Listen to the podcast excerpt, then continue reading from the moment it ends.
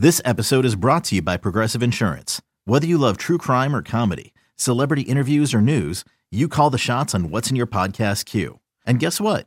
Now you can call them on your auto insurance too with the Name Your Price tool from Progressive. It works just the way it sounds. You tell Progressive how much you want to pay for car insurance, and they'll show you coverage options that fit your budget. Get your quote today at progressive.com to join the over 28 million drivers who trust Progressive. Progressive Casualty Insurance Company and Affiliates. Price and coverage match limited by state law. Allen back to throw again. Throws one over the middle. It's tipped and it's intercepted. CJ Mosley's got it.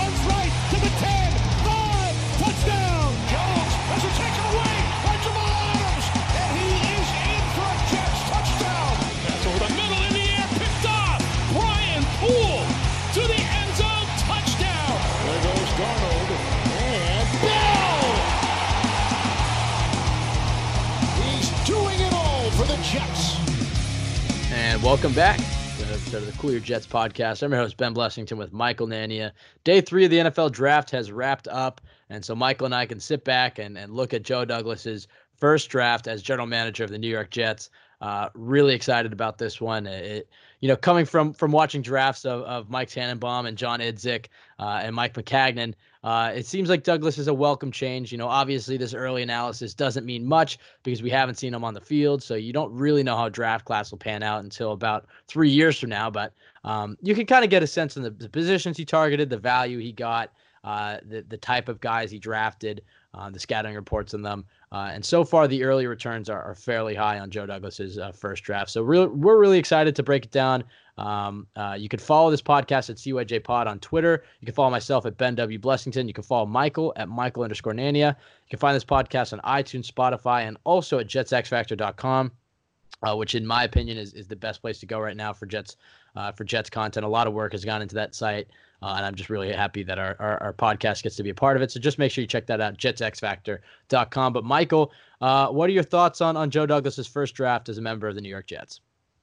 Yeah, I think as you said, the, the main thing to remember whenever you're doing instant draft analysis is that this means nothing what we're saying right now. Uh, we're not going to be able to properly evaluate any of these players as individuals or this class as a whole until, you know, many years down the line, until all of these players' entire Jets careers are over, and that could take three years, four years. You know, hopefully not three years; it would be pretty bad. But it'll take a long time until uh, you could actually gauge the effectiveness of this class, and ultimately, you know, from uh, the the standpoint of the general manager and how good of a job they did, it comes down to whether or not you hit on the picks. But in the present, I think you can still do.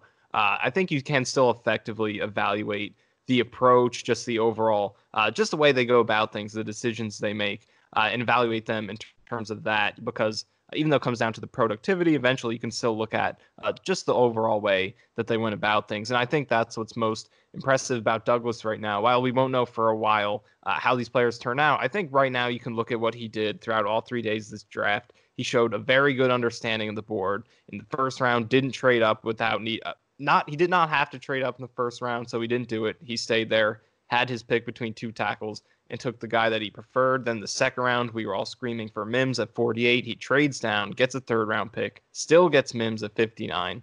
Uh, and then here on day three as well, made a few good trades, is able to swing the sixth rounder for Quincy Wilson. And also the same thing happened with Bryce Hall. He, I was looking at Bryce Hall at the top of the fourth round. A lot of Jets fans were looking at that as well. Uh, and then Hall slips all the way to the fifth round. So Douglas showed a really strong understanding of the board. He balanced need and talent really well. Uh, a very good mix of you know filling needs, uh, addressing holes, but at the same time not reaching to do it. And that's what I think he did a really good job of. You can come out of this draft feeling really good about what the Jets did at a lot of key positions of need: offensive line, receiver, uh, the the defensive the defensive backfield, cornerback, uh, and safety with uh, Ashtyn Davis, and also at edge rusher. They address a lot, even punter, backup quarterback. They address a lot of needs, and for the most part, uh, at least in terms of you know the consensus, in terms of the value and ranking of all these prospects, he did a really good job of addressing those needs without reaching uh, and still getting good talent while at the same time getting talent that fills their needs. So.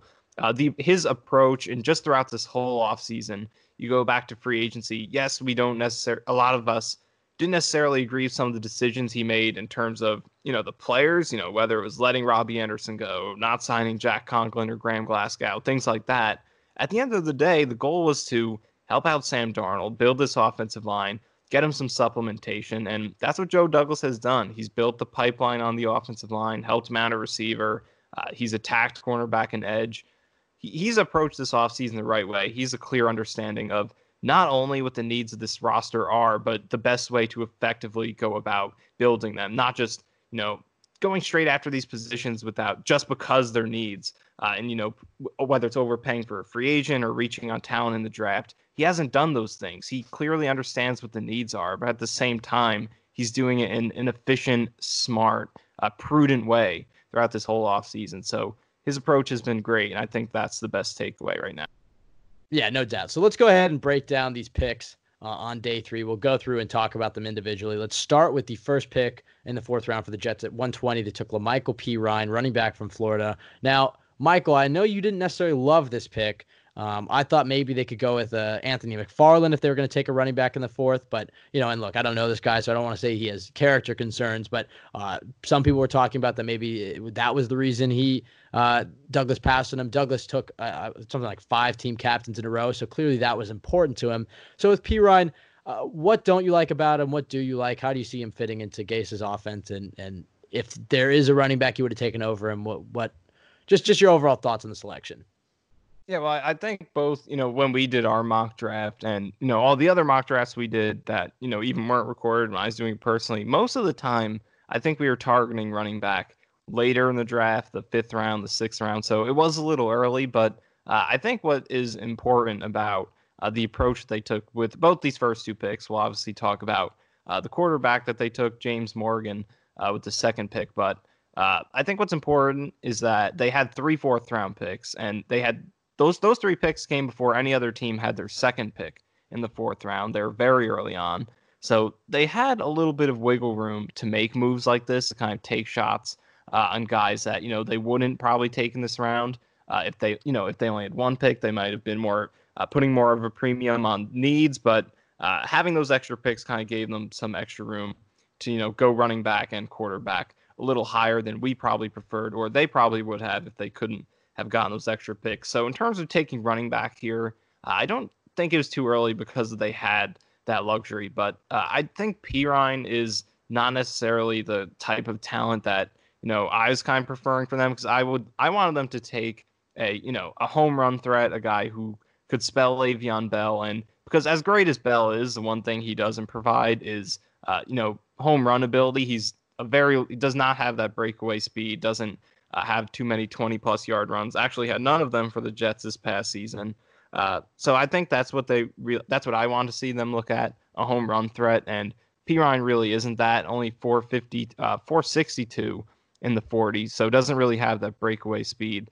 Uh, and in terms of his broken tackle numbers, they're not very good. Pretty well below average in terms of broken tackles per carry. Although his yards after contact is really good. So, but the fact that his missed tackle numbers are low, but his yards after contact is high, probably tells you that uh, he does have a little bit of that home run ability, and that uh, when he does break a tackle, he's getting a lot of yards after contact uh, in those situations, even if it is rare. But uh, I think with Perine, and you, most of the scouting reports you look at with him are that he's you know pretty balanced all around, doesn't have any uh, special traits like those uh, that one trait that pops out, whether it's speed uh, short area quickness, vision, patience, things like that. Doesn't really have that one trait, but is pretty balanced all around. So uh, I think uh, with him, I, that they really like him, and also he is pretty good as a receiver. He had five receiving touchdowns this past season, 41 receptions. So uh, I do think with him that they are looking at uh, the potential of replacing Le'Veon Bell next year if he does uh, not stay stay with the team in 2021, which seems pretty likely. Uh, that Perine does have the kind of all around skill set, the receiving ability to be kind of a Bell 2.0, kind of replace his skill set rather than be a complement as a backup. So I think right. that's what they're looking at here. Instead of, uh, you know, a complement to Bell, I think they're looking at someone who could replace him going forward. Right, and you know, I, I, do think it's it's beneficial for a guy like Perine to sit behind Le'Veon Bell and learn, but he will certainly be hitting the field a lot with them. Uh, yeah, may, maybe his skill set doesn't necessarily provide that, you know, uh, ice and, and fire or whatever, fire and ice or water, whatever. The, the, their skill sets don't necessarily. Thunder and lightning. How about that? thunder and lightning. Uh, I, I agree with Yang. Yin and Yang. Thank you. Thank you for helping me out there with the lifeline. Um, but I do think they will um, certainly be uh, interchanging on on downs. We saw that last year with with Bilal Powell and Le'Veon Bell, how uh, Gase would sometimes take Bell out for a whole drive and give Powell a whole drive. So I think you'll see that with Perine. I think this was definitely a Gase pick um, or at the very least a Douglas pick that had heavy input on Gase and what he wants in his running backs. Um, Gase seemed pretty fired up after the pick about taking him, and I think you're right. I think the goal in mind is that he's going to be your starting running back in 2021. If not, I think you know, the, and even if he is, I think they'll still probably draft another running back in that class. But uh, you know, we've seen a lot of success on day three with some running backs. I think that is a position where you have seen teams hit late uh, at a higher rate. Maybe you, you can comment on that, Michael, but. Uh, I don't know. I, I like Perine. I agree with you that I thought they were going to go more, with more of a burner, more of a home run hitter. maybe they maybe they like Trenton Cannon. He does have the speed, that's for sure. But um, outside of that, I, I think Ryan. I agree with you. Is is more of a uh, more similar to Bell than we thought they would go with, but obviously has some more distinguishing traits uh, that that might complement Adam Gase's offense more. The fact that he hits the hole uh, a little bit quicker than Bell does, and uh, uh, he was a three-year starter. He was a team captain. He does kind of fit Joe Douglas's mold, uh, and it's, it's not like he's you know bell cow uh, plotting uh, power running back. He does have some speed. Uh, I think the clip that was going around Jets Twitter that that got me a little excited was him dragging Jamal Adams in college for about 15 yards. That that did get me uh, a little perked up. Um, but yeah, I mean, uh, look, these guys spend all year uh, scouting, and they clearly knew they were going to take a running back, and they had essentially the pick of the litter in the fourth round. Um, obviously, the top tier guys were gone, but a lot of those day uh, round four running backs were still on the board, and this is the guy that they clearly wanted.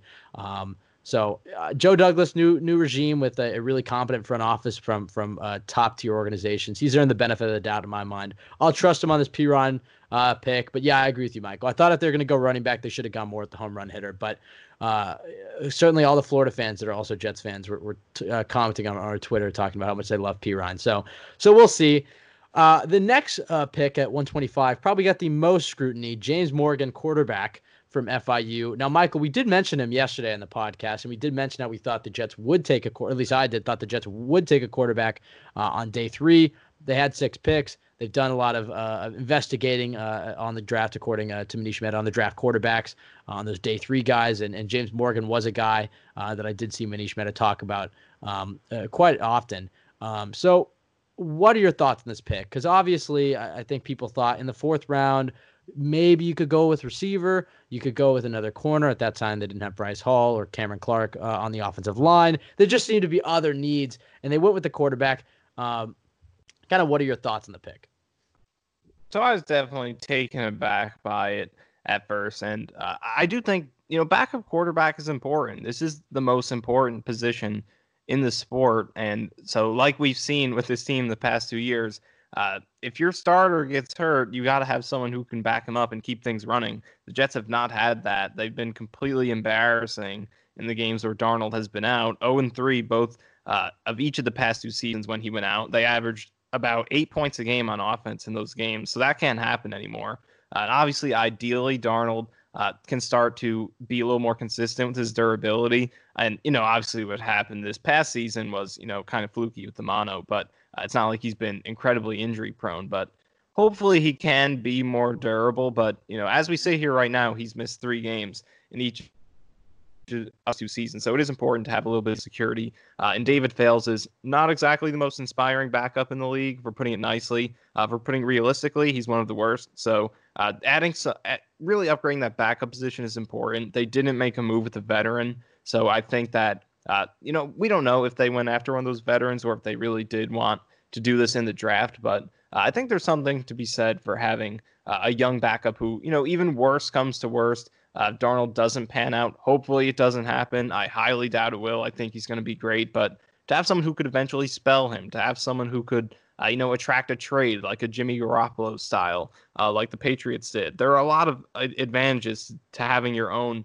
backup quarterback that you drafted and develop. So, you know, and you know, in the event of a trade, obviously, hopefully, if you do trade him, it's something better than where you picked him. So in this case, a third rounder or second rounder. But uh, there are a lot of advantages to this. And in terms of taking him in the fourth round, definitely for me personally, I would have gone with probably Tyler Johnson there or another receiver. Uh, they still could have made another move at edge or offensive line, even though they did uh, get Cameron Clark later. But uh, there are definitely some different ways I would have gone. But at the same time, there's a lot of sense to this taking quarterback at this point, and especially here in the fourth round. If you look at the historical production of quarterbacks throughout each point of the draft, and forget Tom Brady, but looking at the last 10 years, in the final three rounds of the draft, five, six, and seven, quarterbacks have done absolutely nothing. There's been very little to speak of from that point. But in the fourth round, there's a little bit more success to speak of. Kirk Cousins and Dak Prescott come to mind first, but just overall, uh, it's a much better group. There's a huge drop off after that fourth round. So in this fourth round, you could still get some talent. And as I think that, you know, I, I think you mentioned it earlier. It might have been uh, before we said this, but you know, Buffalo might have been a team that was looking at him. They put uh, took Jake Fromm later on. They had uh, they were picking in between the Jets pick at 125 and 129, so he could have been going to the uh, to the Bills there. Uh, so I think that at this point, it is definitely the right. If you're going to take a late quarterback, this is where you want to do it because the talent drop off from that uh, from round four to the rest of the draft is really steep uh, based on what we've seen historically. So and all that makes sense. It backup quarterbacks in need. There are advantages to taking a young one. Uh, and Sam Darnold, obviously, with his you know minor struggles with durability, it's valuable to have some security. But the player is probably is where I have uh, a question, and I'm not going to act like I knew too much about him or much of anything about him before the pick. Uh, most of it has been most that I know right now is all been has all been researched since they selected him. But uh, I feel like if you're going to take a backup quarterback, that you know you're hoping you can develop into a guy who can be that backup uh, for years to come. I feel like Jake Fromm is really the guy who fits that bill. He doesn't have the upside in terms of anything physical, athleticism, arm strength, things like that, but he really seems like the guy who you can take and you know mentally has it, accuracy wise has it, leadership has all those traits. Has you know started in the SEC, uh, has a much higher floor, even though he has very very little upside uh, he has the floor that you could, you know, should really be looking for if you're trying to find a backup quarterback. So I think if I do think that Fromm might have made more sense. Uh, Morgan definitely seems like he is a very toolsy, upside based prospect. Uh, and, you know, to his, uh, to kind of be fair, he was battling a knee injury uh, throughout most of this past season. His production and his performance was way better in 2018. So he does have that uh, kind of excuse, which is very legitimate uh, for his production dip in 2019. But at the same time, just not a lot of production. Redshirt senior from FIU is not exactly, uh, you know, a promising overall uh, track record. And, you know, his production wasn't good this season and not his tape wasn't that great either. So I feel like that they wanted to back up from it made more sense, but uh, we'll see how it plays out. I think that there's, uh, this makes a lot more sense than a lot of people are realizing. I would have gone a different way uh, both in terms of if they were if I was going to take a quarterback, I would have taken Fromm, uh, and I definitely would have taken a receiver or an edge rusher. You know, Anae was still there. He went much later. Bradley and I did, but uh, he was interesting there. Tyler Johnson, again, he went much later too. But I would have gone a different direction in terms of position. But at the same time, quarterback does make a lot of sense there. And uh, also in terms of quarterback, I probably would have gone Jake Fromm, but uh, overall, I do think that this decision makes a lot more sense, and you just have to trust uh, Douglas's uh, and the entire front office's scouting uh, in terms right. of what they saw from him, both on and off the field.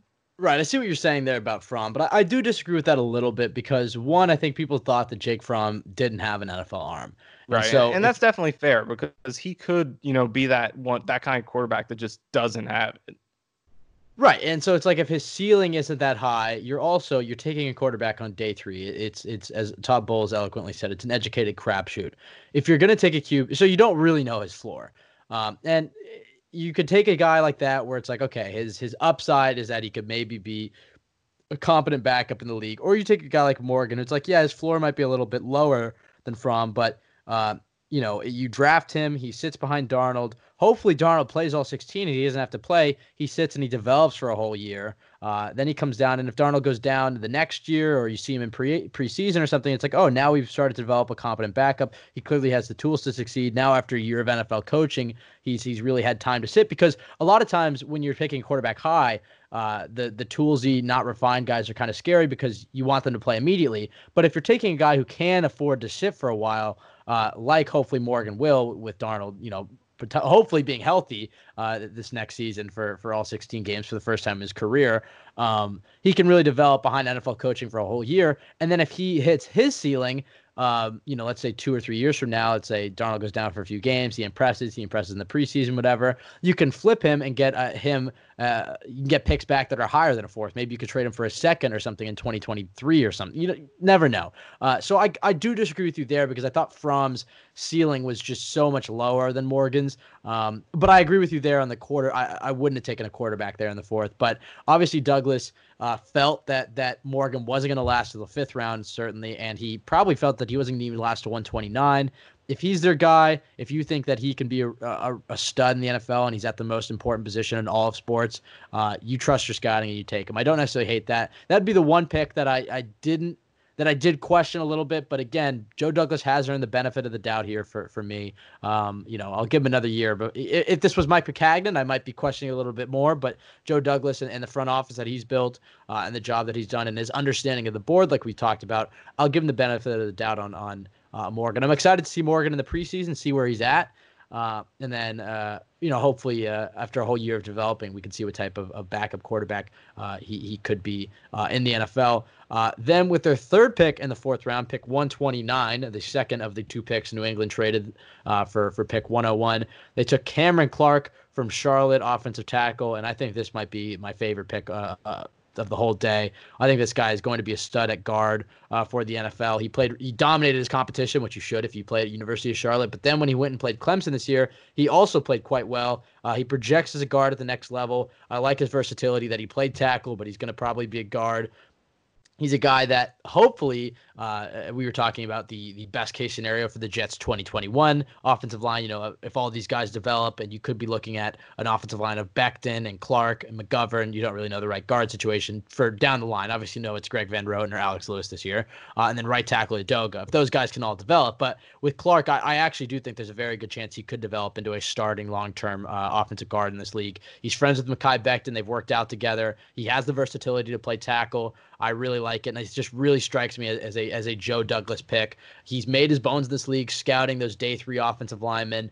Uh, and you know he is credited with finding Marshall Yanda. This was one of the biggest things I, I wanted to follow in this draft was the offensive lineman that Joe Douglas was going to take in day three. Clark was his guy. Uh, I'm really excited to see what he can do. Michael, your thoughts on the pick? Yeah, I really like this one. This is one of my favorite picks uh, of the draft, and, and we talked about it yesterday. When we were you know, previewing day three that we thought they'd take two offensive linemen today, and they didn't do that, but they did go uh, with one of their highest picks um, uh, with Cameron Clark in the third round. And I really like this because, you know, uh, like you said, he has that connection with Mekhi Becton, which uh, I really don't think it's one of those things that is just, you know, you know, kind of one of those uh, off the field things. Doesn't really matter that much. I think that connection can really be helpful, especially if he does play left guard right next to Mekhi Becton. And again, it's not like they play together, but uh, it, it's just I think chemistry is well, really I mean, they important. Kind, they kind of do. Line. They kind of do. Yeah. You know, talked about it. It's not necessarily about having the five best offensive linemen. It's about having the five best that that gel as one. Right, right. And I was actually just going to get to that. That Mike DeVito talked about how important that chemistry is. So even if they haven't played together, just you know having some experience together uh, is really important. So I think that can be beneficial. But in terms of the player, he does project uh, inside. That's what most uh, scouts and experts seem to believe. And obviously, coming over from uh, a smaller school in Charlotte or lesser competition uh, in Charlotte, then uh, it definitely is worth doing that. And he has the size and power to really be able to do that. And he's just very similar to Mekhi Becton, known as a guy who uh, has that overwhelming power, that mean streak. And it's just a theme uh, that we're seeing now with all the offensive linemen. Joe Douglas is coveting. He's a really, and you know, most offensive linemen, you know, really should have that mean streak, but. Uh, Douglas in particular has looked for guys who are really fitting that bill and just across the entire board, not just offensive line. Really, uh, he talked about he's going to try and build this culture, and every single GM talks about building culture and all these things off the field. But Douglas is really living up to it with all these picks, uh, high character guys, team captains. I think he took five team captains in this draft. He's really emphasizing and totally living up to what he said about building a culture, taking guys who are hard nosed, gritty, tough, all those buzzwords, who truly are all those things and embody those traits. And uh, Cameron Clark really lives up to it. Uh, and I think one of the good things about him coming out of Charlotte is that last year the Titans took Nate Davis out of Charlotte in the third round. he started for them throughout the season, played really well down the stretch and in the playoffs, was a big part of that run game uh, with Derrick Henry getting super hot, the Titans uh, racking up some of those upsets. Nate Davis was a big part of that. So there's already a precedent uh, of interior offensive linemen coming out of there in the middle rounds uh, with Nate Davis. So, uh, but Clark played really well for them. He only gave up four pressures at tackle last season was, uh, I believe, seventh best in the nation among all tackles, uh, which is over 300 qualifiers, so about the 98th percentile. Uh, in terms of pass blocking efficiency, he was really good at tackle, does project inside, but played really well, has that nastiness connection with Becton, uh, and they're starting to build that pipeline on the interior offensive line. And you look at the overall offensive line situation now. Uh, Douglas has just set it up so well, and he's done this all in one offseason. Although he did add Alex Lewis, a trade for him uh, in the previous offseason, but he re-signed in this offseason. Douglas has done this all so quickly. You have your you have two centerpieces. You have McGovern in the center. Uh, at the center position, you have Becton at left tackle. Those two guys are long-term pieces. You know, hopefully Becton pans out. Hopefully McGovern continues playing well, but those guys are locked in. They're premium pieces. Then uh, at the guard spots, you have two stop gaps. You have Lewis. You have Van Roten. Hopefully, those guys can play at an average level this season, especially in the passing game. Uh, but long term, obviously, they're not solutions. They're not elite talents. You want to get better from them. Uh, but until you are ready, those guys can hold the fort down. And now you add Clark in there. If he doesn't compete this year, he, he probably will be able to compete in 2021. Hopefully, take over that left guard spot uh, next season. Uh, and then at right tackle, you have Edoga, who wasn't a Douglas pick, but was a third rounder last year, has intriguing potential. And next to him, you have George Fant as well. So if Edoga doesn't uh, pan it out and do as expected and fulfills potential, make that second year leap and take that right tackle spot, you have George Fant there, who is, uh, although I'm I'm not the biggest fan of his, I think he's going to continue to really struggle in pass protection. Uh, he is a nice fit in terms of the Adam Gase's run game, having that athleticism. Uh, so he's a stopgap at, uh, option at right tackle as well. So the pipeline's really good. You have two centerpieces long term, you have three stopgaps, and now you have two very intriguing mid round prospects in Clark and Edoga. So what he's done on the offensive line is extremely impressive. They weren't going to rebuild the whole thing this offseason. This still could, uh, at probably at best case scenario this season, be an average offensive line, but it should be improved quite a bit this season from being the worst offensive line in the league to probably somewhere in that mid 20s range. So still substantially improved, but the potential is now there long term. Once Becton steps up, if hopefully one of these, either Clark or Doga, hopefully both can step up long term, the, the pipeline is there. From It goes from you have your two centerpieces, you have stopgaps, uh, and you have developmental pieces. So he's done an excellent job setting up this offensive line to be better both this season and in the future. Yeah, and I definitely think Clark is a guy that, that could actually see time this year. And we saw it last year that you and I've said it at nauseum. Your team in September is not your team right. in December. And especially these two guys. Greg Van Roten missed a few games last season. Right. Alex Lewis has generally been, uh, even though he stayed healthy this last season, he's really struggled with durability before last season.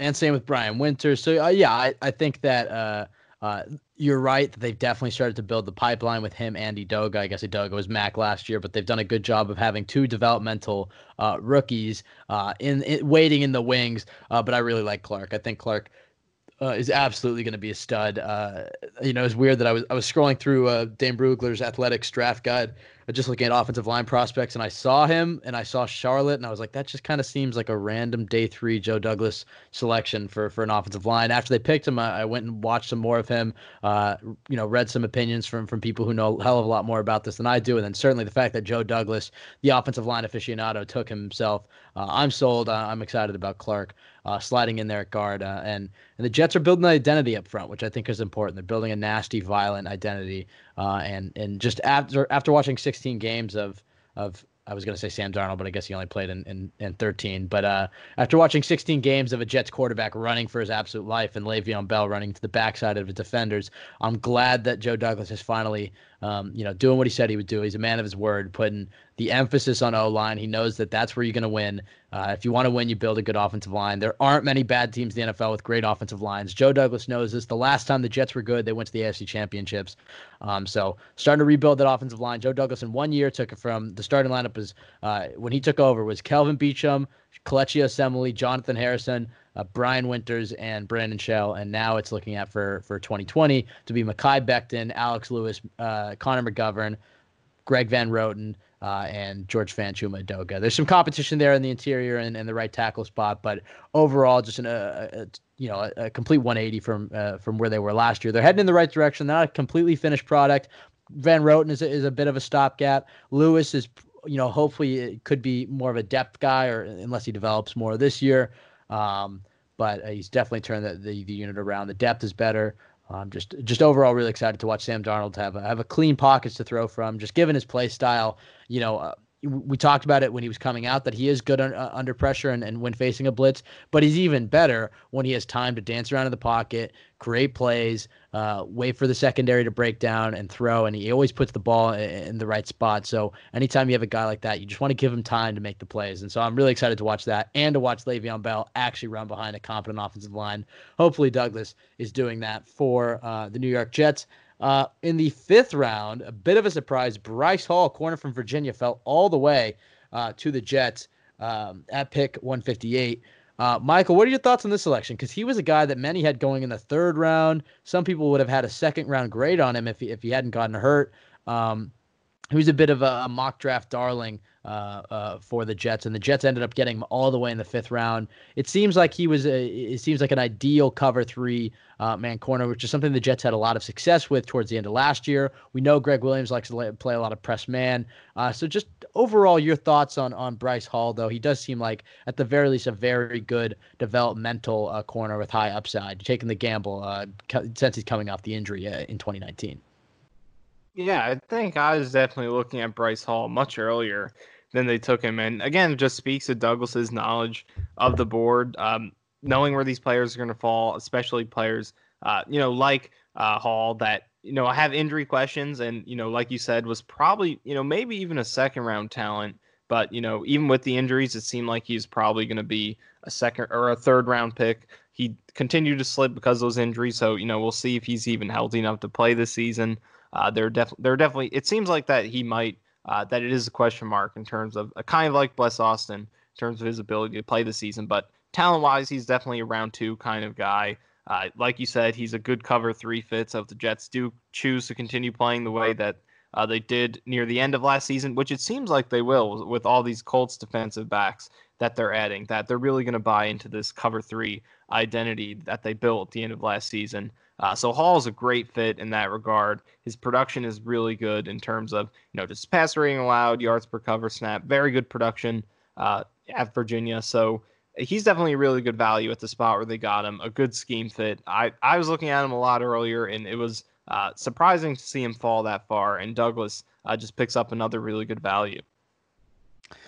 Yeah, and and as we see with what he does later in the draft, he certainly and in the undrafted free agent ranks, he, he certainly is putting emphasis on the cornerback spot. Bless Austin is not going to be gifted that outside spot, which I think some of us were, were a little worried about. Although I, am very uh, intrigued by Bless Austin's upside, he'll certainly come into camp with, with a leg up. But uh, between Hall and and and well, I'll, I'll wait till after it so we can we can fully discuss all of them. But I certainly think Hall will have a chance to compete in training camp to get some considerable playing time. Between him and Ashtyn Davis, though, I do think Douglas did a really good job bolstering the secondary. And then with Zuniga, uh, I think he, he's he's added to that front seven, especially with some of the other undrafted free agents he signed. So you know, I think he's he's done a good job at adding to Gregg Williams' unit while not placing an emphasis on it, recognizing that the offense is where the majority of his attention should go, and that's what Douglas did.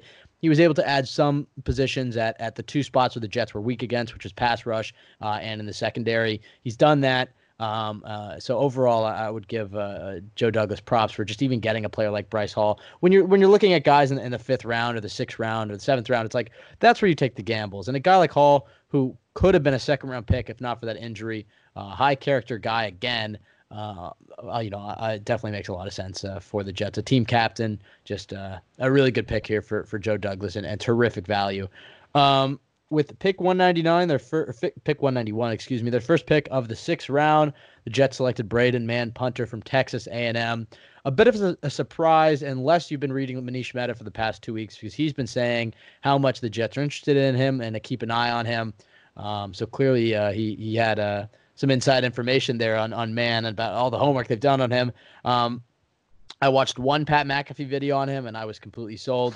um, absolute piss missile, as, as he put it. Mann clearly has the leg. Uh, I believe he won the Ray Guy Award uh, for best punter in, in, in college football. Uh, so clearly uh, has the leg, and, and unfortunately might be putting uh, our man, uh, the man, the myth, the legend, Lack Edwards, to rest, as I don't believe he'll be coming back here in, in 2020 after after spending a six round pick on a punter. But you know, it does show punters matter too. If you're getting a guy who, who can be your punter for the next 10 years, it's certainly an A plus pick. Um, even if you're getting a guy who's just can can flip, flip field position with how much the Jets punted last year, that is is certainly going to be a big thing. Um, so I, I like the Mann pick. Uh, it seems like one of his biggest issues last year was was sometimes out punting his, his, his coverage team on distance. So he's got to work a little bit more on hang time and less on distance. But he clearly has the leg uh, and the accolades to go along with it. Michael, your thoughts on, on selecting a punter and specifically this punter at 191? Yeah, so day three is really where you see the specialists kind of come into play. Uh, and and the results have been mixed. Really, when you look back, there are some uh, kickers and punters that get selected have long careers, play really well, but there have been a decent amount of busts. But uh, at the same time, I think the floor is a lot higher when you go uh, with the kicker or punter in the sense that uh, it doesn't take a lot for these guys to make a team uh, to play at a quality level. Whereas if you take another position, it's a long shot for them to even make a team or be able to play offense or defense uh, because a lot of them can play special teams, but making a, an the offense or, or, defensive role is a lot harder. But if you go to special teams player, uh, there is a higher floor. You kind of know that you're going to ha- bring that guy in uh, and chew him in as your starter, whether it's kicker, punter. But uh, with Bryce Mann and you know the decision that you know Lachlan Edwards probably won't be coming back, uh, I, do think that you know this is a swing for the fences in a sense because with Lachlan Edwards, you know he steadily improved. His career didn't start off too well uh, in 2016, but uh, over the past couple years, the Jets punt unit has been among the absolute best in the league. Uh, and it's really largely been because of the coverage, just doing such a great job. And I do think that Lachlan Edwards has kind of been a little bit lucky. His numbers in terms of hang time, uh, inside the 20 punts, things like that, aren't too good.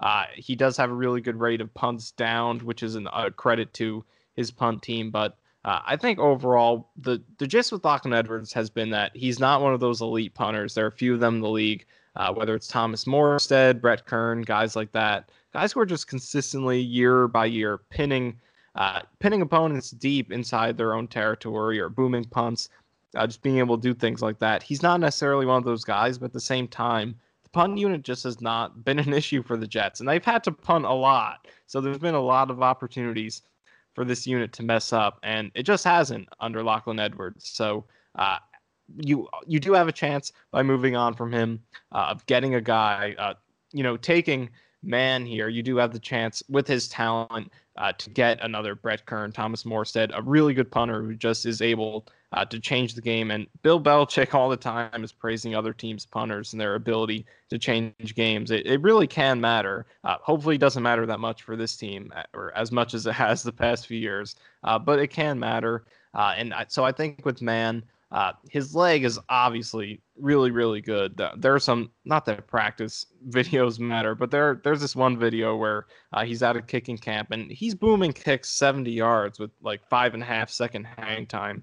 If you can get uh, the average hang time is generally in the four and a half second range, so that is pretty ridiculous. He obviously has the talent, uh, and he has a lot of these highlight reel kicks, 60 yarders uh, against uh, in some really big games. So he's got the leg for sure, but uh, in terms of the downside, you mentioned it. It comes up on his scouting report uh, that he does have the tendency to outkick his coverage, and that's how big kicks, uh, big kick returns can happen. It, it as much as it's about kicking the ball really far, getting good hang time. It's about location, precision, understanding the situation, uh, and working in camaraderie with uh, your coverage team to be able to get the best result based on the situation, the opponent, things like that. And uh, he actually did say, uh, I saw a quote, Robby Sabo, who was actually on the conference call with him, put it out that he does see himself as a good situational punter who understands the situation. So it does seem like he does have that knowledge and uh, ability to improve there. But uh, it's uh, it's a swing for the fences, I think. That's how I see it. You can get a lot better than Edwards, but at the same time, Edwards has been steady for you. You haven't had problems with him, relying on him quite a bit with such a bad offense. He hasn't messed up too much. Uh, so you can, there's a lot of room to get better here because I feel like the coverage unit has bailed him out a lot. Like just Edwards hasn't had too many of those punts just pinning people back. He's had a lot of lucky bounces, things like that. Uh, so there's a lot of room to get better here, but at the same time, uh, you're taking something that has been an issue and kind of opening the door for it to be one with the rookie punter. As we saw with Edwards, he struggled. It's not as much of an instant impact position as it seems like. There's still an adjustment curve uh, for uh, kickers and punters too. So, uh, but I do like it. It seems like he is really uh, that top tier punter talent that deserves to be drafted. Uh, in the sixth round. So it'll be interesting to watch. And it, the Jets special teams has been really good. It's going to be fun to see if Braden Mann can make them even better. Yeah, and I think you really see the the benefits of having a good punter on those drives where maybe you get one or two first downs, and then you're on your own 45 and you're punting. If you have a guy who can pin an offense inside the five, that severely limits what an offense can do. It opens up the defense to, to get safeties, uh, but most of the times drives that start inside the five go three and out because they run, run, run, and then maybe a pass. Um, and then your offense has the ball back in great field position. Uh, and not to mention, you know, those big booming punts that can flip field position as a whole. It does matter. And Lack Edwards, I would say I, I, agree with you. I think he was helped out because Brant Boyer is a terrific special teams coach. That coverage unit did, uh, did an awesome job. But you can add an elite punter to that unit. Uh, and with you know the Jets punted more times than any team in the NFL last year, it's clearly an important uh, position for an Adam Gase offense. Um, but I, I, I like the pick. That's if, a really subtle knock on Adam Gase. it was it wasn't subtle. Um, but look, I, I just think that um, uh, that uh, if you can get a guy who can be your punter for the next five to ten years, it's worth it. Bill Belichick took a punter last year, I believe in the fifth. Uh, I might be wrong, maybe it was the sixth, but he clearly took, he took a day three punter last year. Um, I agree with it. I definitely think that um, that if he hits, um, it definitely adds to the overall value of Douglas's draft class. Uh, because the alternative there was to to sign somebody in free agency. So it does make a lot of sense that they that they could draft a guy and they get arguably the best guy in the whole class. Um, so I think that out of the day three picks, uh, he probably well he definitely has the the opportunity to make the biggest impact on day one. Um, as, as far as the other guys, I think Hall might, you know, will compete in training camp, get some time. You know, Bless Austin did end up finishing the year starting, so you never know.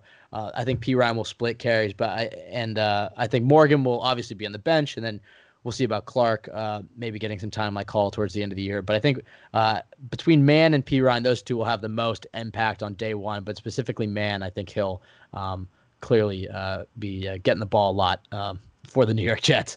Uh, and then pick 211 was traded for Quincy Wilson, and that was so Mann turned out to be Joe Douglas's last pick uh, of the draft. Uh, traded for Quincy Wilson, a corner uh, coming out of University of Florida in 2017. He was a guy that I liked a lot, uh, and a lot of people in the draft community liked. So I'd imagine that Joe Douglas had his eyes on him. Jets, I believe it's director of player personnel, at least somebody in the front office, Rex Hogan, uh, comes from Indianapolis, so he clearly has a familiarity with Quincy Wilson. These two front offices have worked together uh, quite a few times now. Was involved in the Darnold trade. Uh, they traded for Henry Anderson. They swapped a seventh. Um, they they've signed Pierre Desir. They've signed uh, Josh Andrews. So they signed. They, the Jets have borrowed a lot from the from the Indianapolis Colts. Clearly, an organization. Excuse me, an organization they they they look up to, um, or trying to model themselves after. Um, but Quincy, I think, is a perfect fit in, in Gregg Williams' defense. He's only 23 you do like the upside. And then when you're looking at six round picks, you can get an established, or I don't want to say an established, but an experienced veteran corner, only 23 with a lot of upside. I like the move. I know he didn't have a great year last year, so some Colts fans are pretty low on him, but I do think the scheme fit. You know, in 2017, 2018, they played a lot more man and he had he had more success. And then 2019, uh, the Colts played a lot more zone, and that's where you saw Wilson struggle. So he's he's strictly more of a press man corner, but that's that's quite all right for Greg Gregg Williams.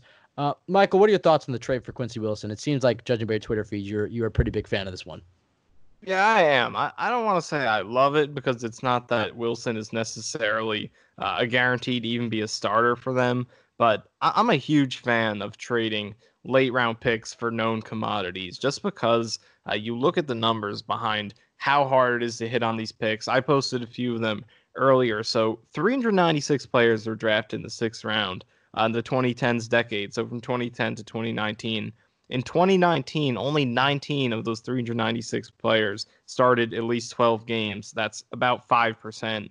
Only 86 of them even just appeared in at least 10 games. So a lot of those guys are just playing on special teams, are backups, but uh, only 21% of them, or about 22% of them, uh, 86 out 396, even played in 10 games in 2019. So it's very hard to find hits at this point of the draft. So if, if you can trade for a player, even Quincy Wilson struggled a lot last season and had a hard time getting on the field there, whether it was injuries or uh, just you know competing with all the depth that they had on the defensive backfield. A lot of that depth, which is now with the Jets, uh, but he even though he didn't have the best, uh, did not live up to his second round billing there. We know Quincy Wilson can play in the NFL. He's played, you know, had some good performances before. He was a pretty performed at a pretty decent level over his first two seasons. He was about uh, in, at the 72nd percentile in yards per cover snap in 2018 when he played 13 games. So we've seen him play decently in this league. He was a second round pick.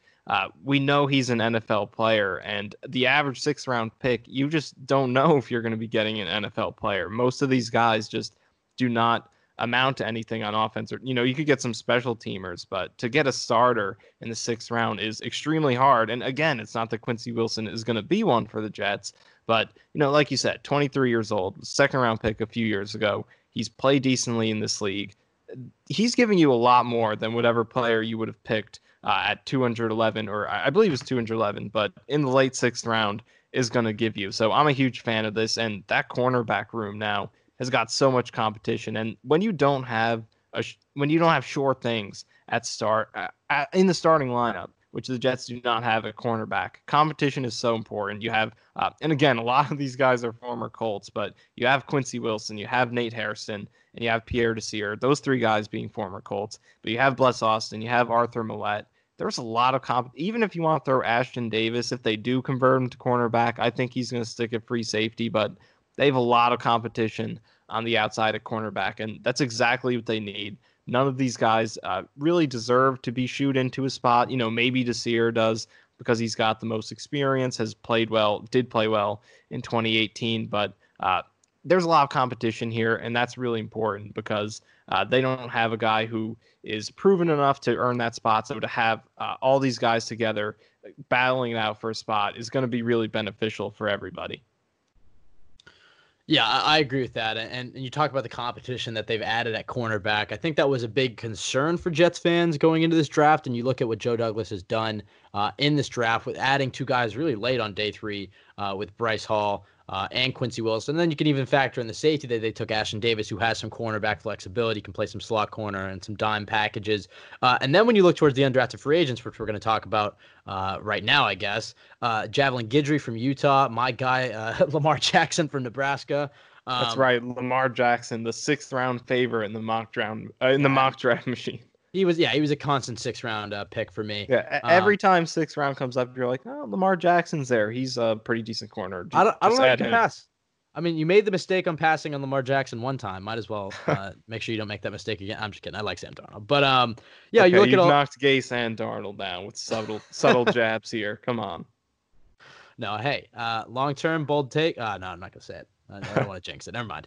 Um, but when you look at the cornerback room that the Jets do have uh, right now, you have Pierre Desir, who I really liked. I thought that was a really smart signing for the Jets. Uh, Bless Austin uh, showed a lot last year. Uh, Brian Poole in the slot was arguably the best slot corner in the league last year. And then you have all these guys that they've added to the room uh, with Bryce Hall, with Quincy Wilson, with Lamar Jackson, Guidry. You already have Arthur Maulet. You have Nate Hairston that you traded a pick for last year, who's is actually pretty solid in the slot. Outside, he, he loses some uh, some points there. So they do have a lot of competition at corner, like you talked about, and that's going to be a fascinating storyline uh, to monitor at, uh, in training camp if there is one uh, is to see how that that cornerback unit shakes out. But I, I do like, as I mentioned before, I like how Douglas was able to really bolster Gregg Williams' defense and give him a lot more to do because I think last year we saw him really have to stretch it thin to, to you know for his scheme to work. I like how he's able to bolster his unit uh, without putting too much of an emphasis on defense. He really made sure to focus on that offense, specifically at offensive line, and helping out Sam Darnold. Um, but yeah, I think I, with, with, the picks of Davis and, and Zuniga and uh, with Hall. Uh, and and then the trade for Quincy Wilson, I think you, you saw him add a lot to that defense uh, that, that I'm excited about. Uh, some other uh, undrafted free agents we could talk about. Maybe Michael, you can just talk about some of your favorites or, or something that that you know, obviously, maybe only one or two of these guys makes the roster. Maybe another one or two make the practice squad. But Robbie Anderson was an undrafted free agent a few years ago for the Jets, and he just got a big uh, contract with the Panthers. So there is a chance that there there's a guy on this list here that that could make an impact for the Jets.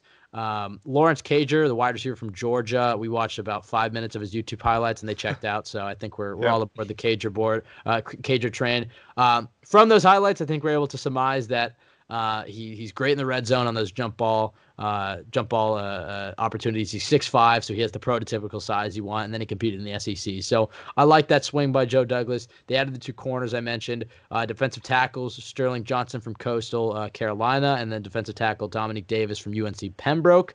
Um, Bryce Huff from from Memphis, who, who impressed at the Senior Bowl. Uh, so I like that. They took Jay Hilbers, uh, an offensive tackle, or they signed Jay Hilbers, an offensive tackle from University of Washington.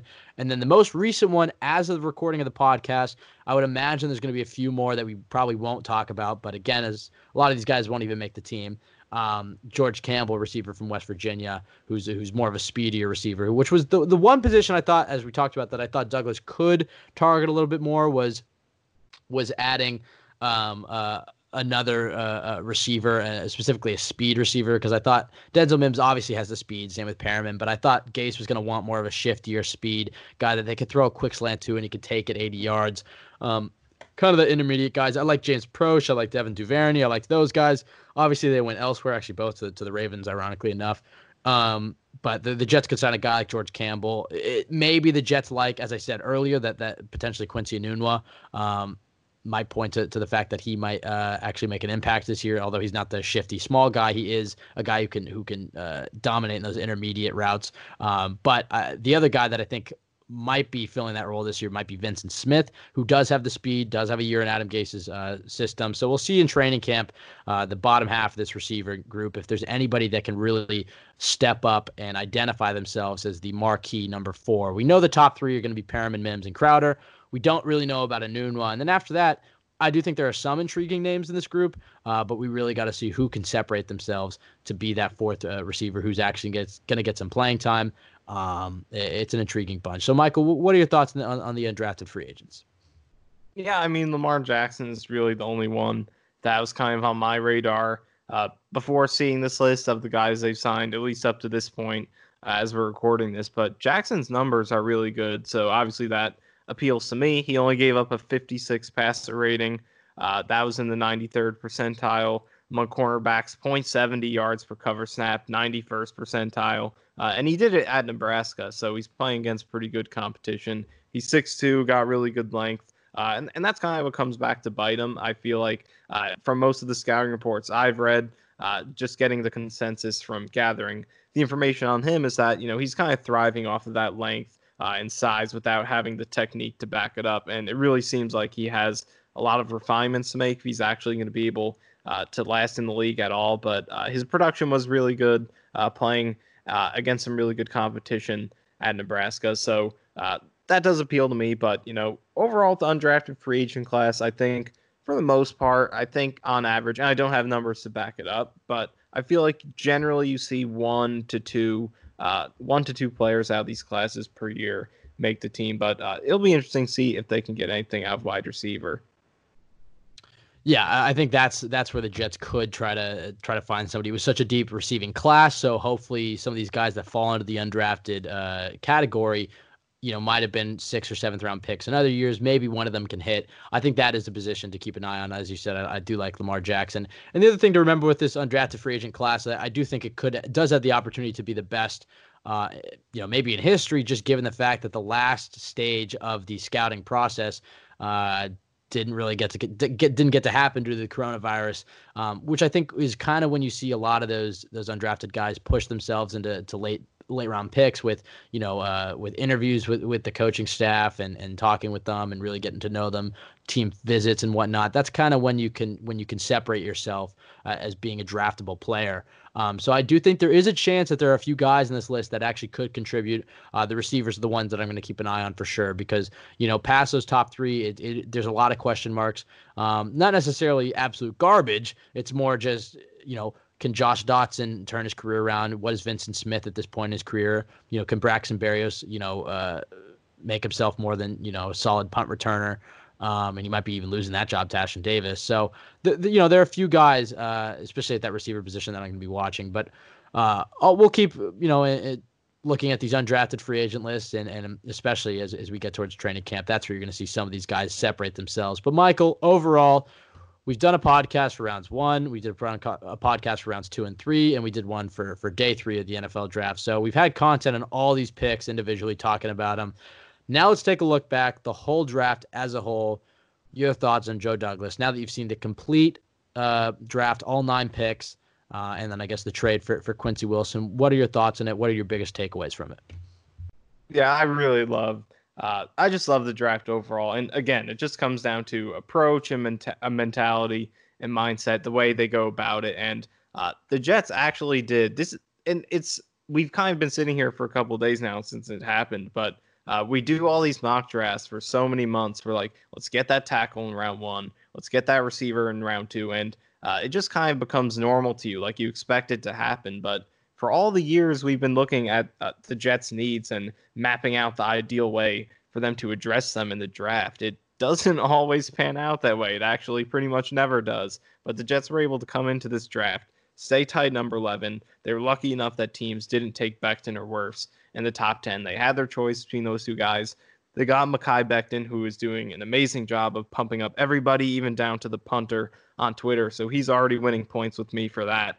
But they were able to sit there at 11, get the offensive tackle, which was so huge because of the drop off after those four elite prospects. It was a big drop off after that, but they got they addressed their biggest need with an elite prospect. Didn't have to trade up to do it.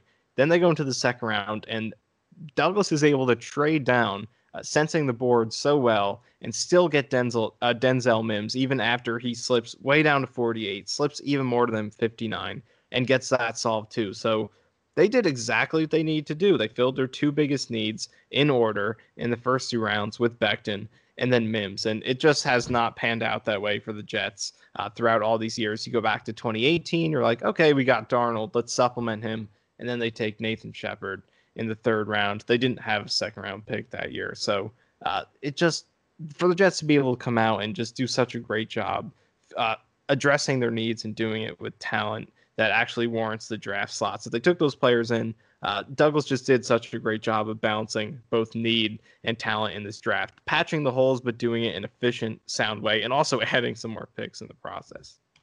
Right, and as we we talked about, a lot of fans will just look at a draft and say, okay, need checked, need checked, need checked, uh, A plus draft, uh, and and you know, and then it's the opposite with Mike Maccagnan, who really didn't didn't even look like he knew the Jets roster at times, and would just go with the best player on his board, and his boards are trash anyways. So uh, with Douglas, uh, I liked the new drafting strategy, drafting for the New York Jets, but not forcing needs. And I think that was the big thing. He's, he drafted the best players for the New York Jets, but he didn't force the needs. He didn't reach for anybody. I wouldn't say. I mean, Morgan would be the one question mark, but given the the Pats' interest in him, maybe he thought that Bill was going to trade up, and then the fact that they had a pick four picks later, I think Morgan was probably going to go uh, in that fourth round. So you could argue that that wasn't even a reach. Um, no reaches in this class, all premium positions outside of the punter, I guess.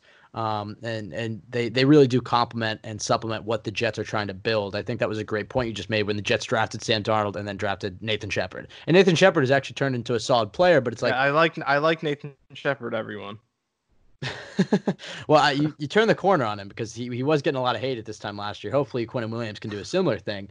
Um, but even a pick like Ashtyn Davis in the third, which was got raised some eyebrows at first because you know fans are like, uh, you know, why are we taking a safety in the third? But then when you look into it, you look at you know some teams had a first round grade on this guy. You think of the three safety packages that the Jets can yeah, run with him. And, and I think I think Davis is just the perfect pick to encapsulate this class because it's not like that because he was a great value in terms of talent. Most people had a low first round, high second round grade on him. Uh, you know, even if he was a low second round grade, still good value there. But it's not like he's just, you know, they took him because he's the best player available. And even though safety wasn't their top need, it still was a need for them. They signed Marqui Christian. They wanted him to play that third safety role. That fell through. So it clearly was going to be a need for them going to the draft. We thought it was going to be later with a guy like Tanner Muse, who went much earlier than we thought he would. Uh, but we thought it was going to be later, but safety was a need for them. And also, Marcus Maye is going to be free agent. Uh, this has nothing to do with Jamal Adams, obviously, because uh, right. Davis does not play his position, and Adams is most likely going to be locked up. Joe Douglas keeps reiterating that, but Marcus Maye is going to be free agent. We don't know if they are going to be able to or if they should shell out a lot of money to keep Marcus Maye in, uh, with the Jets, even though I do like him uh, quite a bit. I think he's a great compliment to Adams, but you have that coming up. Uh, and again, they just it seemed like they wanted to have Christian to play that third safety role. That it is something right. they want to do defensively this year. So I think overall they took a best player available talent, but it is a position, even though it's not their greatest need, it's a position that right. makes a lot of sense for what they're trying to do. Right. It was the best player for the Jets that, that exactly, right. felt. It wasn't necessary. It wasn't just the best player on the board. It was exactly you put it right there. It, that that Gregg Williams clearly wants to run a lot of more three three safety looks. It is an increasing trend in the NFL today and they felt that Ashtyn Davis was going to be the perfect guy. I think Davis is going to be playing from day one. And you mentioned it with Marcus Maye. You know, I agree that I do like Marcus Maye. He is a little bit older um, than than some other uh, safeties. You know, if Davis impresses, maybe they can move Maye at the, at the trade deadline, get a pick for him uh, or they let him go and get the comp pick for him, or they resign him and then you use Davis as this Swiss Army knife in your secondary, playing him at, at safety, keeping him there for depth, and then you could play him at corner. You could play him all around the field, uh, and he's obviously going to be a, a, fun weapon for for Gregg Williams. I mean, imagine that last year in this role, Gregg Williams is going to have to use Rontez Miles or Matthias Farley or guys like that. now Darryl he has a guy, Roberts. or Darryl Roberts. Now he has a guy that that arguably. Um, could have been a first round pick. So I I think that you're you're right there. That encapsulates the draft perfectly for Joe Douglas. That he took the best players for the New York Jets, didn't reach, you know, did target needs, but didn't you know reach for needs, uh, and and definitely tried to build uh, players that would supplement what the Jets are building, supplement the scheme that they're running, not just taking random players and trying to plug them, uh, trying to draft guys for Adam Gase. I have to say, I was thoroughly impressed with, with Joe Douglas. He certainly didn't come off like a rookie GM in this draft. Uh, I thought he completely worked the Patriots in that trade. He obviously uh, worked the, the trade in the second round to trade down and still get Denzel Mims. Um, just overall, a really impressive draft. I love Becton. I love the swing there. I love Mims. I, I thought that was a terrific pick. Uh, Davis, I, I, like what he's going to bring uh, to the defense. Zuniga, I thought was was a nice swing there at the edge position. He could have been drafted higher without the ankle injury. Um, and again, another high character guy. Uh, and then when we got into the fourth round, he took some swings there that, that, that I liked. I thought, you know, Perine, he wants him to to to be uh, the uh, one-two punch with Bell, and hopefully uh, for Douglas maybe take over as the starting running back in 2021. James Morgan could be the backup for Sam Darnold as the high ceiling. Maybe you flip him for picks, or he's a guy that, that you're comfortable with uh, if Sam Darnold ever goes down. Um, Cameron Clark, we talked about, was an absolute uh, home run of a pick. We, we love that one. And Bryce Hall falling to him. And then obviously, uh, Braden Mann could be potentially your punter for, for the next long while. We, we know how important a, a, punter is. And then that trade there at the end. So just overall, I think the biggest takeaway is that we the Jets have a competent GM. Um, the Jets have a GM who didn't draft like a rookie, who was aggressive, uh, but not overly aggressive. You know, he he, he was aggressive uh, in, in, the things that we wanted him to target when it came to receiver and offensive line early on in the drafts. And then he he was patient though. He traded down. He added more picks. He didn't rush things. He didn't, you know, he didn't draft to try to fix the Jets in all in one year because that's not going to happen. He did draft some instant contributors, but he also drafted, you know, trying to build for the future, build that pipeline as as you talked about um, uh, of young talent. Uh, I really like this draft class of the Jets. Uh, just looking at pure value, position filled, and the guys that they drafted just based off scouting reports, uh, I would give Douglas an A minus on this draft. The only thing that I, I and again, that grade is completely worthless until we until we see. But based off the things I just mentioned, um, I would give it an A minus. The only reason I don't give it an A uh, would be that I I felt that maybe he should have attacked receiver again, um, just because it was such a such a great receiver class. But again, uh, you know, uh, receivers, while they might be flashy and fun to watch, aren't necessarily the, the most uh, important positions to draft. Um, considering that uh, you know if you have a good quarterback, you can kind of make it work. You want to surround Darnold with talent. Obviously, uh, they've done that with Mims and Perriman and Crowder, but this is something that they can continue to build year in and year out. They don't have to get them all in one year. Uh, I'll see. Uh, I'm looking forward to see if he does anything else at that spot because obviously you want talent for him. But you can't forget that the Jets do have Chris Herndon and Ryan Griffin at tight end. You can't forget that the Jets have Le'Veon Bell at running back. Darnold does have some talent around him. Uh, and then you know two big swings there with, with uh, signing Breshad Perriman and, and, drafting Denzel Mims. So overall, uh, quite happy with, with Joe Douglas's draft. Michael, any last words in this draft or before we wrapped up? Yeah, I think it just comes down to the balance. Uh, what he the balance he was able to strike in this draft, and just I go back to that Davis pick again. It's like you you just see the safety position come up when they pick him. You think uh, like it, it's kind of like just you know, based on like what Mike Maccagnan would do sometimes. Like if Davis were the exact same kind of player as Jamal Adams, like then there's a problem with that pick because there's just not really uh, a place, and just not even considering the whole trade uh, potential of a trade or anything like that. But then that would be kind of going a little bit too much towards BPA because then right. you're like, okay, this player is the best talent, but he doesn't really work for us. He doesn't. Uh, he's not going to be able to warrant this draft slot because of the talent that we have, the scheme that we run, uh, the situation that this roster is in. But he's not that kind of player. He makes sense for what they're trying to do. But at the same time, uh, if you didn't take him, and he's by far your best player on the board, and you force, you know, say an edge pick or a cornerback pick in that spot uh, of a player who's much further down in talent by your evaluation, just because you want to fill that need, you know, then you're leaving a lot of talent on the table. And, you know, maybe that guy hits, maybe he doesn't. But over the long run, if you're doing that too much, drafting for need every single pick, you're going to leave a lot of talent on the table. And uh, o- over the long run, you're just going to miss on a lot more picks than most other teams are because you're taking players, you're leaving much more talented players on the table just because you're trying to fill needs. But with Davis, I think it just really captures the fact that he's you know taking everything into account. I'm not just gonna you know pick edge and cornerback and receiver and O line because those are our top needs. Safety is a need for us as well, so we're gonna go there. But uh, you know, he was one of the best players on the board at that point. So I think that really sums up everything pretty good. That Davis pick, uh, how Douglas was able to balance. You know, let's get talent, let's consider need, let's take both these things and find a happy medium there at every single slot and balance them very well and take the best player based on everything you can take into account, scheme fit, how they work with this coaching staff, this roster, our strengths and weaknesses, but also we are we're not going to be afraid to take a guy who might play at a position that isn't our greatest position of need, but still at the same time, we are going to make sure that you know he can work for us. We're not just going to take right. A, an interior defensive lineman or a strong safety uh, or you know a tight end one like Chris Herndon. Uh, we're not going to take those positions, but at the same time, we will take a position of lesser need, but still some need uh, if the talent is worth it. So he just bounced everything so right. well, and he, did like you said it best. He did not look like a rookie GM at all. He looked very seasoned uh, in his first draft for the Jets. Yeah, it's a tight line to to to follow, and and the best teams do it when they draft, and it's uh, drafting to help your team now. Uh, but to also help your future. And I right, think that's exactly. what Douglas did with that Davis pick. I mean, I, I, know we keep harping on it, but it's like that that you put it perfectly that he fills a need, uh, or and he's at a position of, of strength for the Jets, but he does something entirely different. So the Jets can use him this year in that third safety role, and you're going to get some impact from him. And then if Maye leaves, he can slide into that free safety spot. He just uh, brings a lot to your team. And if you have a high grade on him and he has the high character, uh, I think that was the other thing that Douglas drafting five uh, team captains really tried, really talked a lot about bringing in the right guys, bring, you know, building the culture. This was a ter- terrific first step.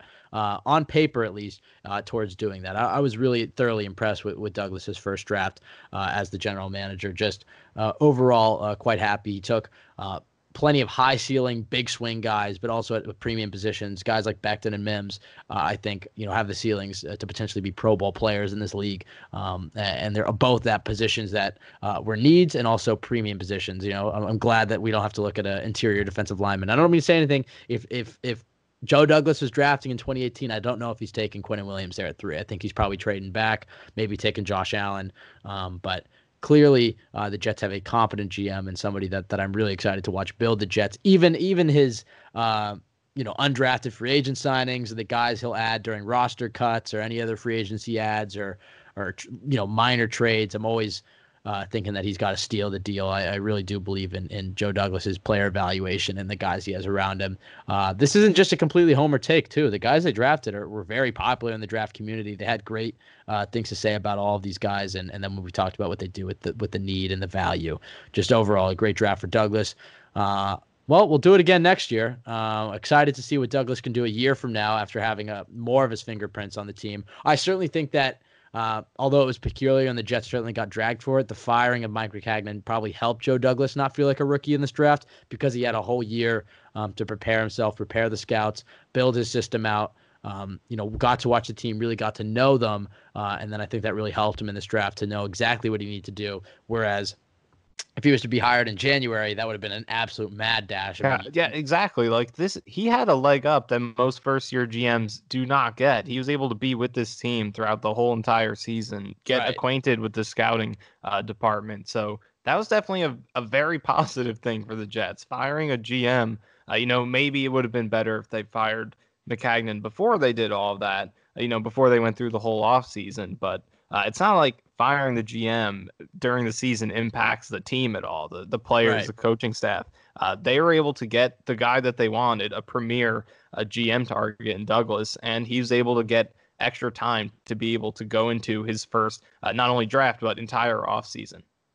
Yeah, the Jets just kind of stumbled into a really savvy move by by firing they Mac did, after they the did. draft. I mean, it certainly, as you said, it certainly would have been better to have uh, had uh, Douglas maybe for last year to build around Darnold. Yeah, but I, yeah, I in agree. A, in that, a perfect world, you just you know don't let Maccagnan uh, Maccagnan run that off season, uh, especially because you know Gase was staying around, so it, they those guys were just not on the same page. So ideally, you don't have an off season with the coach and a GM who are not on the same page.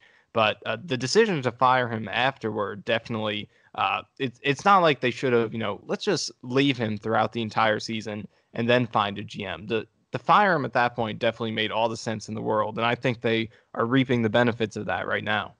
Yeah, and I know it's fun to trash on Gase uh, a little bit. It was nice to see him with his kids, and I will say his son was wearing a Le'Veon Bell jersey, so maybe that dispels all all Gase hatred for Le'Veon Bell rumors. Um, but it it will be nice to one see his offense with an actual competent offensive line, uh, and I do uh, think that it, it it does feel nice for him to have a GM that's actually building towards his scheme and adding players that he actually wants. Uh, he, Gase isn't in charge of the personnel, but he's at least able to say to Douglas, you know, look, these are some of the things that I want in in this type of player. These are some of the things I want this type of player, and Douglas will go out and find him for him. Whereas it, clearly, you know, you didn't have the head coach and the GM in, in lockstep last year, but this year it really seemed like, you know, Gase his faults really one we wouldn't have Joe Douglas without Adam Gase probably, uh, and two really worked together well with Joe Douglas. I'm excited to see it this next year to see uh, to see this team uh, hit the field because I think Douglas did a lot. Uh, not only for the team on paper, but for the locker room, for the culture of this team. I'm just excited to keep watching him build this. Uh, really, really, really happy with this draft. And again, as we said, you know, it means nothing till we see him on the field. But the early returns are are that we're happy. Uh, you can follow us at CYJ Pod on Twitter. You can follow myself at Ben W Blessington. You can follow Michael at Michael underscore Nania. Uh, you can find this podcast wherever you listen to podcasts, iTunes, Spotify, or JetsXFactor.com. Uh, great Jets website. Go check it out. JetsXFactor.com. Even if you don't want to pay uh, for uh, you know sports websites or whatever, just check it out. There's free uh, previews and and uh, uh, I believe it trials Yeah, that you can you try can get out. your fir- get your first month free. We're also donating a portion of the subscriptions uh, to United Way and, and in New York City to benefit those affected by uh, the entire pandemic right now. So it is a good time to kind of try it out. And also Connor McGovern likes our T-shirts, so Yeah, he- that going. I saw that he put that was your design, right? Yeah, As Michael's own design was on uh, McGovern's uh, Instagram story, and he said that he'll be uh, uh, potentially wearing them. So we're excited about that. Um, and yeah, I mean, it's just a great website. I think it's it's really unique too. It's not just stories about what happened, uh, you know, with news or whatever, but you full player profiles and, and analytics and film reviews and podcasts and uh, you know mock drafts and all different types of things. I think if, if you're going to pay for any sort of Jets related website, this is obviously the, the one to go with. Just a lot of great people working on the site. Uh, and even if you don't want to pay, just check it out. Just see just see the type of content that's going on there. JetsXFactor.com. That'll do it for us. As we said, we're, we're quite happy with Joe Douglas's draft so far. We'll see the other undrafted free agents he adds. Um, you know, he did say that he'll dip back into the free agent pool, free agency pool after the draft. So we'll see if they add anybody in the next month or so. I believe the schedule should get released uh, in a few weeks too, so there's something to talk about there. But otherwise, Michael and I uh, will have some episodes coming out. Uh, you know, we're gonna have to get creative here because you know uh, we don't know necessarily when the next time the Jets will have any sort of um, uh, some anything going on in the field. Uh, you know, whether it be practices or training camp or anything. I know they have their their program starts on Monday with Zoom meetings and whatnot, but not much to talk about there. So uh, Michael and I you're going to do our best to, to find some interviews, maybe do some more film reviews. We got a lot of feedback on that Mike DeVito episode. A lot of people liked that. Um, over a thousand views on YouTube, and and just uh, a lot of people were, were, were into that one. So uh, try maybe find some from former, maybe current Jets to do film reviews, interviews, um, interesting people that we want to talk to. So we're gonna get creative with it. Uh, we really enjoyed doing uh, th- this draft uh, coverage, uh, doing more consistent episodes, and getting content out there. Michael and having a lot of a lot of fun doing this. It's been a blast. We've gotten a lot more uh, uh, attention the past few days and listeners, and we we appreciate all the the, the new support and new new subscribers and listeners. We appreciate you. Again, if you want, rate, review, subscribe on on iTunes. It does help our podcast out a lot. Otherwise, everybody stay safe, stay healthy, um, stay indoors, uh, and we're, we're we're quite happy uh, with where the Jets are right now. Back to throw again. Throws one over the middle. It's tipped and it's intercepted. C.J. Mosley's got it. Runs right to the 10.